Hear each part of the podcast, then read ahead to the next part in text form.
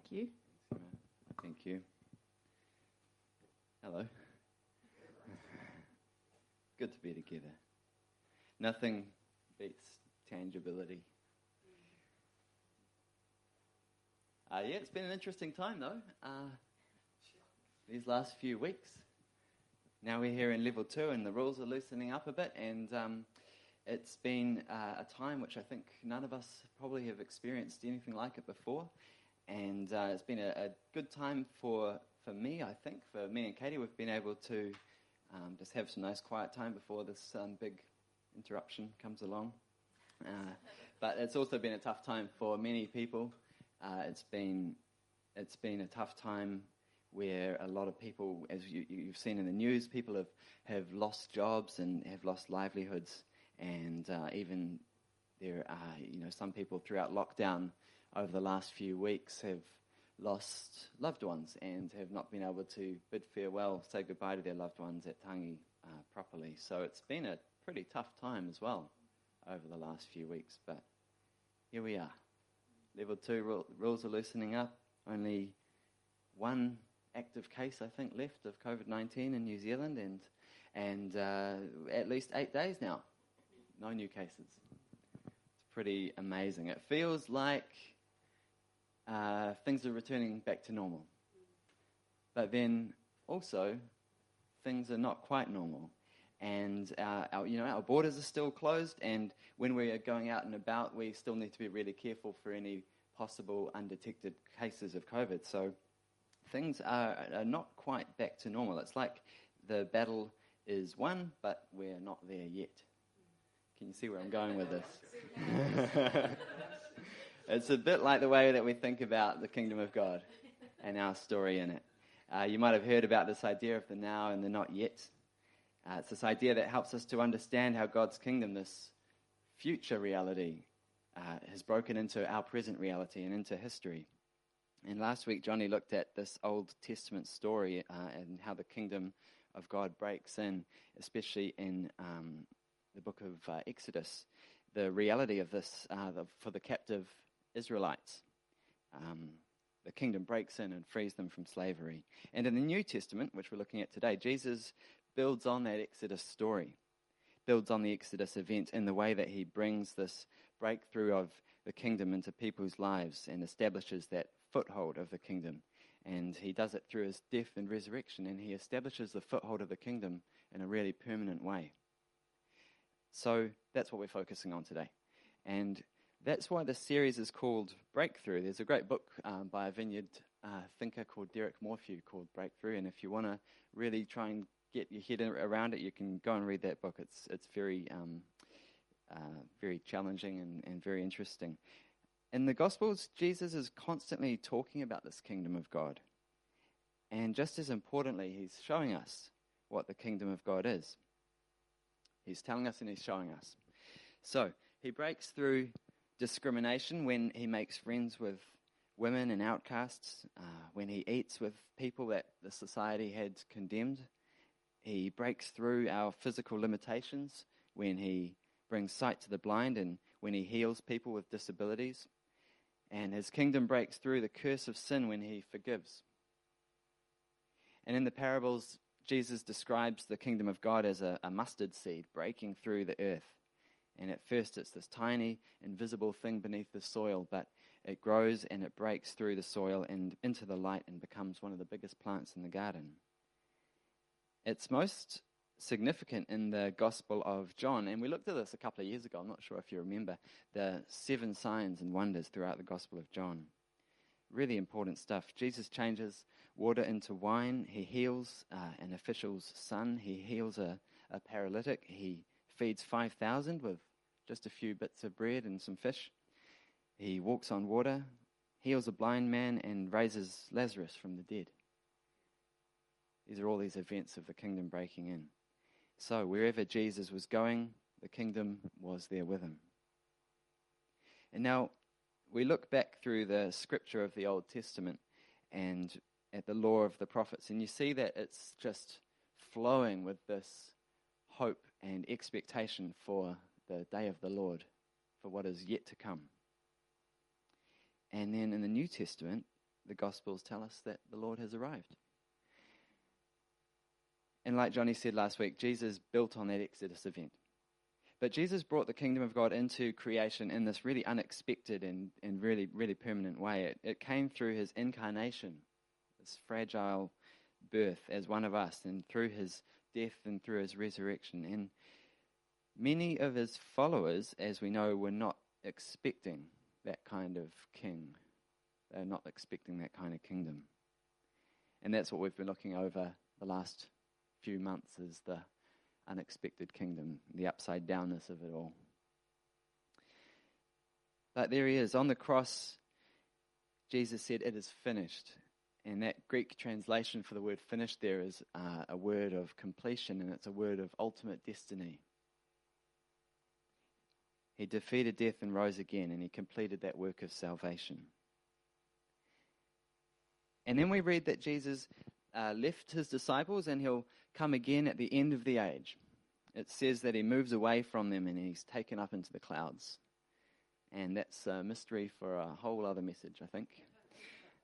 And here we are now, 2020, living on what we, we call the other side of the resurrection. So Israel was looking forward with hopeful expectation for what was yet to come, for the day of the Lord. And we are looking back at Jesus, but we're also looking forward to the return of the King. It's a dog whistle to any hobbit heads out there. so, when will that come? We don't know.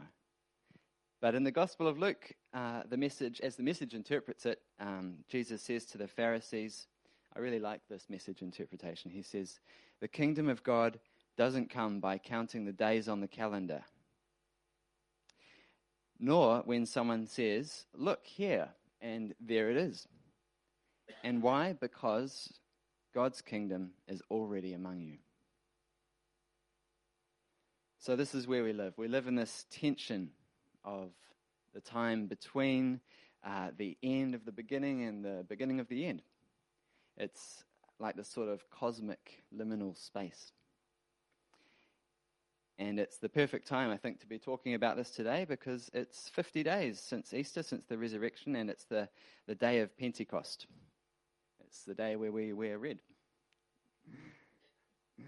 Uh, in the first chapter of Acts, the risen Jesus says, You'll receive power when the Holy Spirit comes on you, and you will be my witnesses in Jerusalem and in all Judea and Samaria and to the ends of the earth and then he ascended into heaven. And when the day of Pentecost came, the disciples in Acts chapter 2, they were all in one place together, and suddenly a sound like the blowing of a violent wind came from heaven and filled the whole house where they were sitting.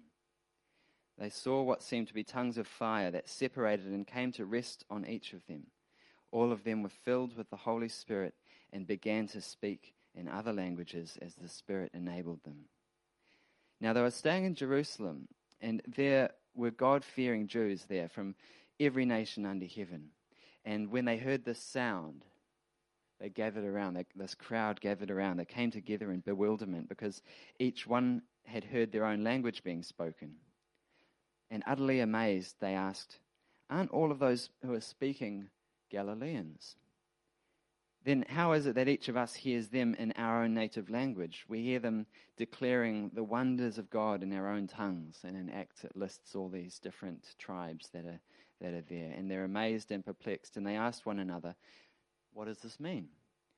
Some, however, made fun of them and said that they've had too much wine. But as you know, Peter quickly rejects that and he comes out and he says to the crowd, No, this is what was spoken by the prophet Joel. In the last days, God says, I will pour out my spirit on all people. Your sons and daughters will prophesy. Your young men will see visions. Your old men will dream dreams. And it goes on from there. And at the end of that chapter, it says about 3,000 were added to their number that day. And they devoted themselves to the apostles' teaching and to fellowship, to the breaking of bread and to prayer. So there it is teaching, fellowship, prayer eating together. It's church. It's interesting that when we look back to the beginning of the Gospels, especially the Gospel of Luke, uh, Jesus is conceived and born by the power of the Holy Spirit. And what happens at the end, uh, what happens at the beginning of Acts, which we think was also written by Luke, the body of Christ, the church, is born by the power of the Holy Spirit. It's a very interesting parallel to pay attention to. They're both moments of this future kingdom breaking into the present evil age. So the church is born when the Holy Spirit and the disciples are, are heard, right? They go outside and they meet the crowd and they share that good news. And by the end of um, that time, thousands of people have joined them. And that's what's really important is that's the same spirit that's with us today.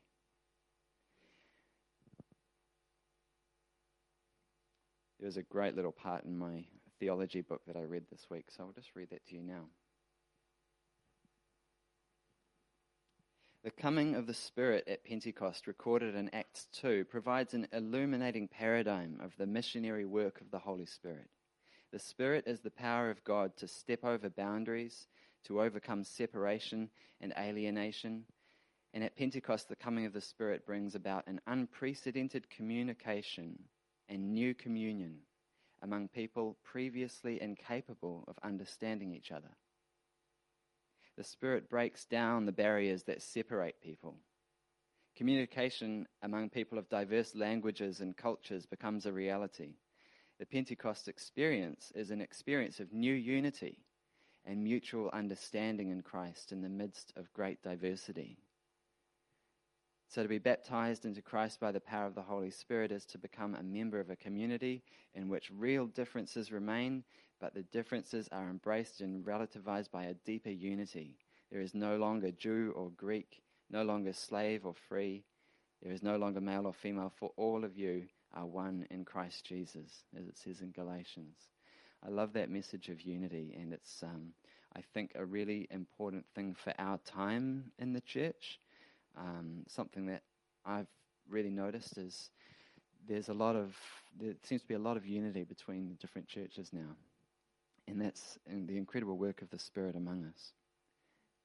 So as we read on through the book of Acts, amazing things were happening within this young church as it grew. And what captures my attention is that this was not from their own effort or from their own power. It was a gift. It was from this outpouring of the Holy Spirit that had been given to them at Pentecost. So that even though the person Jesus had, had left them, his kingdom power had uh, it remained through the Spirit. So his followers, we, could see more of that kingdom of God on earth. But you don't have to look far to see that persecution soon came to that young church, and um, in Acts and afterwards. And today, the world doesn't seem any less violent or angry. And um, if you read the headlines, you see on the street that uh, the gap between rich and poor it seems to just be getting bigger. So, in other words, God's kingdom of peace and justice and unity it can be glimpsed now among us, but it is yet to come in fullness. It's the now and the not yet.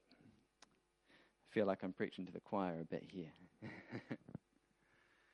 so, Pentecost is this mysterious but really foundational moment for Christians through um, it's especially when we're talking about the breaking in of the kingdom. We might not see tongues of fire above our heads like in that story, but when we encounter the Holy Spirit, God gives us a taste of that future that we hope for. We live in the expectation that by God's grace and authority, the kingdom will triumph over evil and injustice. We have that expectation because we know we're able to look back and we, we know that Jesus has already triumphed over death. And we expect that peace is possible for everyone, that hatred and anger will be gone, and that disease and death don't have the last word. And that's not um, utopian. It's, it's not like a, it's not utopian for us to hope and pray for this. It's not um, an unrealistic thing because it's a promise that we see that God has made and God will bring. It's not a weight that we have to carry either because it's not on our own effort or power. We're just lucky to get to take part in the outpouring of the Spirit to get a glimpse of this future breaking in. And it happens when we wait in our prayer and in our expressions of worship, and that's where we can find healing and renewal. Now, I must admit that it's been a bit of a struggle sometimes for me believing about us in signs and wonders happening today as they did in Acts. And I think that's why preparing this message was maybe the hardest one I've ever done. And but I, I, I was um, flicking through a book on the history of the Vineyard Church, and I just opened up to a page which I found really helpful and really comforting. I read about how some of the vineyard founders, Carol and John Wimber, um, for them it was also a struggle at first when they were seeing all these crazy things happening. And there were times, um, there were times where where John uh, felt the Lord pushing him to preach on healing for months, while no healing was taking place, nothing was happening, and people were starting to leave his church. But he heard God say, "Preach my word, not your experience," which is really interesting. And then there were these other times that they were experiencing where all this crazy stuff was happening in the church and they needed to find good theology to understand what was going on. And that's why we talk about kingdom theology now. So, yeah, I found it really helpful to read back on that. The Spirit fills us up so that we're energized to help bring love and justice in a world that ridicules hope and tries to sell us sentimentality. And this is what I love about this family. Uh, in the vineyard, I've found these values for kingdom expectation and for simplicity and for intimacy. I've found uh, people of the presence.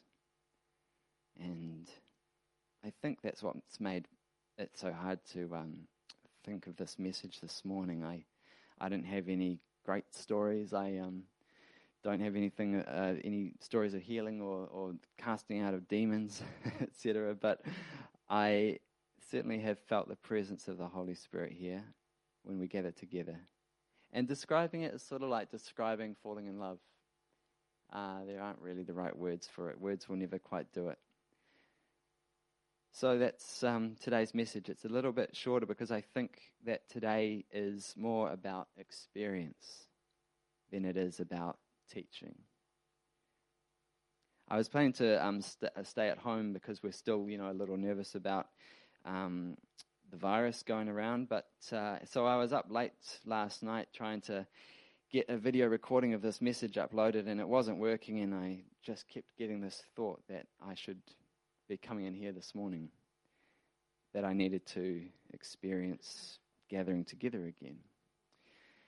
So it was only very, very late last night that I came to realize what this message is all about on Pentecost. so here we are together. I love that we can wait on God without uh, needing to find the right formula or to, to drum up enough faith. God's presence is a free gift for us, just like it was for those disciples in that room at Pentecost. Creator, Savior and Spirit, the kingdom of God. It's not a static truth or an idea to remember, it's this dynamic event.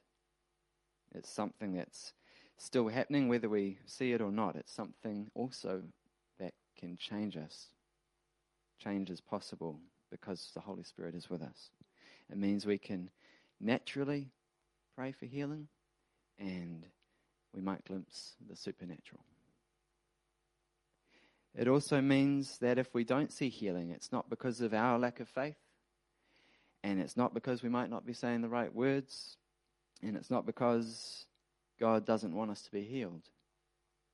It's because there's a battle going on, and because pre- uh, that's between the present and the future, and we wait in joyful expectation.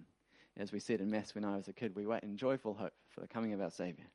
We wait in joyful expectation for all things to be put right. We have hope because we know that it's already been done in the resurrection.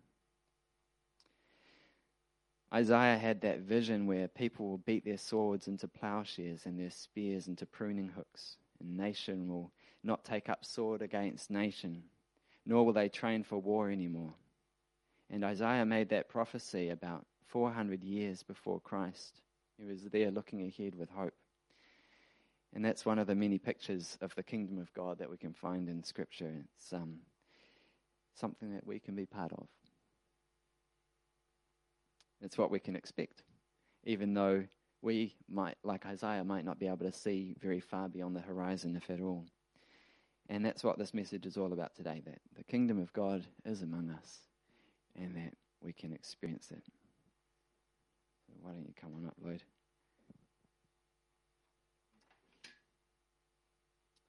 Yeah. We can take part. It's, it's really, I'm really glad that I came in this morning. we can take part in what God's doing. And I just really want to leave you with that thought that it's, it's not through our own power, it's only through the power of the Holy Spirit. We know that if we try and bring peace and justice in the world through our own efforts, uh, we get tired and quickly get cynical and burnt out. And that's why when we gather together like this, we say, Holy Spirit, come. And that's why we wait on God. That's why we invite the Spirit to fill us up, just like at Pentecost. We mm. don't need the right religious practice, we don't need to force it. Uh, we don't need to work ourselves up into an emotion. We just get to worship to be together, to simply pray and to wait